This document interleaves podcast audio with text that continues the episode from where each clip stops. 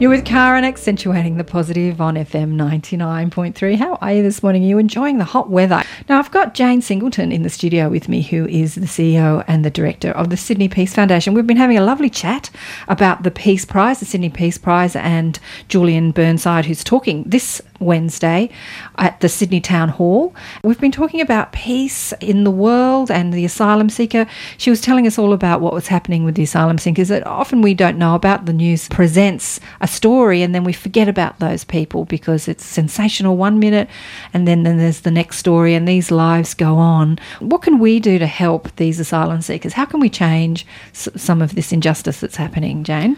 I think we have to persuade our political leaders of both parties that this is just not on and that their policies, which appear to be there to seduce a small number of people in particularly marginal electorates, are not acceptable. That we in Australia want people to have the same rights we have, that it is not acceptable to imprison asylum seekers. It is, by the way, illegal what we're doing, um, that it is not acceptable to treat people who are different in ways that affecting their dignity in ways that do not allow them the full expression of their lives in regards to matters connected with human rights. Yeah. So I just think we have to let people know, and I think people just give up. This is this struggle to get decent treatment for asylum seekers has been going on for what a decade now. I think the Tampa was a long time ago, but we give up. And there is a really salutary lesson if people are in town and go to the Customs House. There's a wonderful exhibition about the Australian contribution to the end of apartheid. And I found that I was involved with some of that, so I have some material in it, which is, is wonderful Yep. for me and wonderful that someone's remembered what went on. But it did say that people can do something. Yeah. We aren't in South Africa. Yes. We were a relatively privileged country, m- most of us, and we protested in various ways, and we were part of that wonderful movement that brought democracy to South Africa. Right. So we can do something. Yeah, we can do We something. aren't powerless. Yeah, We just get exhausted. Yes, yeah. Well, as the you know, this is what the media does. It shows us. It puts together in a very concentrated half an hour show everything that's going wrong in the world. And when you watch that, you feel exhausted and you feel powerless to Mm. do right. Mm. anything because.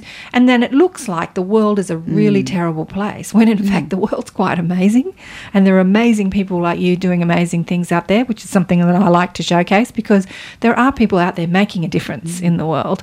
But how can we, as the public, make a difference? How can we make a difference? And I really believe that when you focus on what you want to see happen as opposed to push against what you think is unfair, that's where your power in, in making a difference is. Like, tell people what you want and stop pushing against what you don't want because it's all very well to scream and yell and say injustice, injustice, not fair, not fair. But what are the solutions? Oh, that would help. I think um, if our leaders see people really distressed and upset enough to be public about it, that's quite useful. I'm not sure that um, pushing against some of that is necessarily wrong, but it is true that it's important to be able to advocate for what you want. And that's what the Peace Prize is about. Yes. Um, it's really an advocacy thing to say, hey, remember, there are people who work in this. And you know, the person who f- who got the very first Peace Prize was Professor Yunus, who started the Grameen Bank, which was the bank that made microcredit loans to the poor. Right. Now, that was 16 years ago. He was in Australia only a month ago. Right. And is now sort of world famous for what he's done. But tiny loans that were interest free, that made it possible for people to be entrepreneurs, And whether it was to buy a mobile Yeah, phone in yeah. order to do or buy some, some, business. seeds to plant. That's or- right. And what's the name of that? Uh, the Grameen Bank. Grameen- Is that is that Uh, that was started to in, in There's also a I'm thing- sorry, I can't tell you, Yeah, but it, it may well be, and Mm. I hope it spawned lots of them. Yeah, well, there's one that I promote. I have a link on my website called Kiva, which is microloans Yes. to third world countries. You know, That's so right. that- Yeah. Same thing. Same thing. And of So- course, it's mostly women Yeah. who take the loans, Right. and um, the rate of repay is very, very good. And when you think about how women have worked for peace, that's really important. You know, the famous there was an Australian Pankhurst that I don't think people realise who campaigned for peace, uh, Adela Pankhurst, and she got herself into terrible trouble because in the First War, Second World War, she campaigned for peace, and she was interned and uh, imprisoned. This is an Australian campaigning for peace. Wow. So it's a it's a difficult road, and it can be quite unfashionable. But I think it's worth being unfashionable. Well, I think it's uh, we should make it fashionable. Get some Louis Vuitton style in there. oh well, yes, yes, we could Make- perhaps try make that. pe- well, actually, that was my intent with Peace Day was to make peace something that people wanted to think about and know about, something that was secular, something that was fun, something that was mm, mm. fashionable, to bring awareness to what we mm. can do for peace. Not only peace, obviously globally, but peace in Australia. So non-violence in the street gangs and in homes and in schools and bullying and all those things, and and peace in your own mind because that's where it starts. It starts in your head when you're believing your stressful thoughts. That's when you're not at peace and you want to try and control people outside of you so that you can feel better. That's where it starts. So that's what I like to campaign for. It's like turning those thoughts around to more peaceful thoughts because when you're at peace, you're in love, and when you're in love, you can do great things. People like you. So tell me, how has this quickly, because we haven't got too much time left, has being a member of the Sydney Peace Foundation changed your life?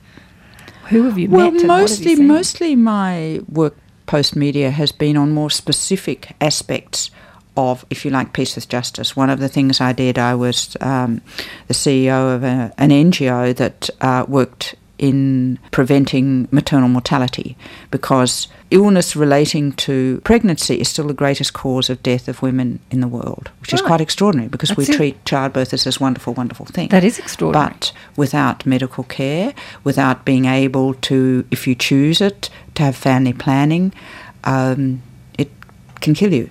So that was much more specific and almost easier to grasp. Yeah. Yet peace with justice make, is made up of all of those things. So I've been learning about this wider, wider world Yeah. and struggling a lot with how to explain to people what peace with justice is. The academics will talk about things like structural violence.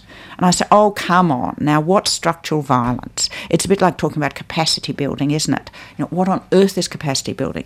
Well, structural violence, as I said earlier, is people being able to walk to school safely, whether it's because the kids are in a country that is violent or at war or where young women can't walk to school because there is a sexual connotation to that and they're not safe. It can be as, as simple as that. So I'm learning this bigger world of slightly academic approach after being very involved with lots of organisations that had much more specific interests. Yeah. I chaired one of the aid agencies for a decade, so mm. I was more familiar with helping in community development or addressing particular aspects of poverty, which is a lack of a human right Yeah. and leads to many of the difficulties that people have. So it's a new it's a new context for me. Yeah, yeah. Well, it certainly leads for a fascinating life, doesn't it? Life is not boring at all. I've got to say that that's one of my things. Like when you have passion and purpose, you know, life is just so exciting. When you have work for a greater cause, I go to a lot of speaking events, and that was something that they were talking about the other night for, with those aha moments when you when you work for a greater cause that you've got passion and purpose in your life and you meet so many amazing people so congratulations Yes, and it's not an illusion, you know, that if we think we are doing something useful, it's not an illusion. We can do it. And we mustn't kid ourselves that we are irrelevant. Yes, we can make a difference. That's Anyone right. can make a difference. We can, we can. yeah, so so obviously the Sydney Peace Foundation is a volunteer-based foundation. If people are passionate about peace, can they get involved in some way? Yes, but first off, because we're so tiny, even, and you'll know many of your listeners will be volunteers or be involved with organisations of volunteers, you certain have to have a certain capacity to do it. Yes, Um, you've got to, we you've got to have some time. I We're very lucky we're housed at, at Sydney Uni, but Yep. it does mean that when we have a volunteer, we have to share our phones or computers or sometimes stand up. So at the moment, the best way of helping is giving us enough money to get enough phones Money. by coming to the lecture and coming to the gala reception. There you That's go. the first step. How's that for a plug? That was a great plug. Good segue. That's true. It is true, and it's uh, and you know obviously you spend your money, you get you get informed, you get educated, you, you meet fascinating people, And at the reception, you might have fun. and you yeah you have a good Peace time. can be fun. Yeah, absolutely. I tell you what, Peace Day was a ball. I had a ball, an absolute ball. Meet Julian Burnside, and it's this Wednesday at the Wednesday, Sydney. the 5th of November, Yeah, gunpowder season and what was it? Guy Fawkes Day? Gunpowder sea, treason and plot? is it Guy Fawkes What Day? is Guy Fawkes Day? Ah. So it's Peace Prize Day, memorial service for Gough Whitlam Day and Guy Fawkes Day. It's a big so day, we this- needn't forget it, the It's- 5th of November. Look, it's a big week. We've got the Melbourne Cup on Tuesday. oh, that's nothing. no, no, we don't worry about the cup. We're in Sydney. Oh, look, everybody else does. Just listen to the radio and television. Everyone's talking about it. So it's a big week. So there's obviously a lot happening. So give me a call if you're a subscriber, 9419 6969, if you'd be interested in meeting Julian Burnside. I think it's going to be fascinating. Thanks so much for coming on the show. Thank you for having me. It's been wonderful. I've been talking with Jane Singleton, who is the CEO and the director of the Sydney Peace Foundation. If you want to find out more about the Sydney Peace Foundation, go to sydneypeacefoundation.org.au. And that's where you can book. And that's where you can book. Good on you, Jane. Thanks again. It's been fabulous talking to you. This one's from The Corrs Forgiven, but not forgotten.